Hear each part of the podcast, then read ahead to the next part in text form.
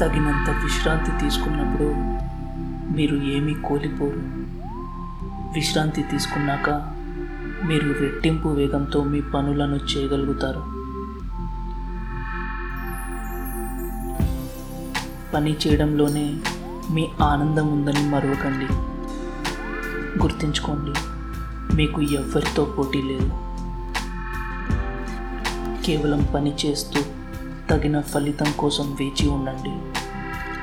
అందుకు సహనం చాలా అవసరం. రైతు వేచి ఉన్నట్లే వేచి ఉండాలి. అతను విత్తనాలను నాటుతాడు.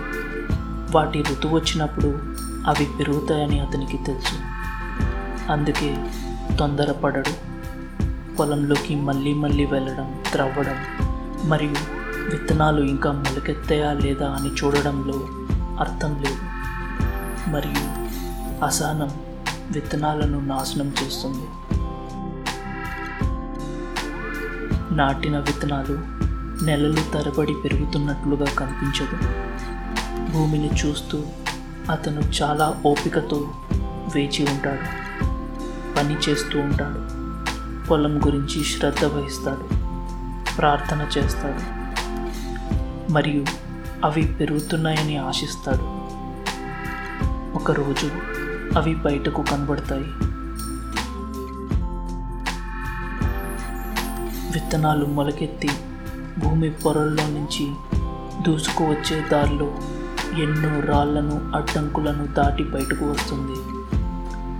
తను ఎందుకు గురుత్వాకర్షణకి విరుద్ధంగా ఎదుగుతుందో తనకు కూడా తెలియదు. కానీ తను సూర్యుడు ఇటు ఉంటే అటువైపుకు పెరుగుతుంది. సూర్యుడిని చేరుకోవడం తన లక్ష్యం అన్నట్లుగా. భూమిపైన సుడిగాలులు వరదలు కరువు మరియు జంతువుల బారి నుండి బయటపడితే ఒకనొక రోజు పువ్వులు పూస్తాయి పండ్లు పండుతాయి.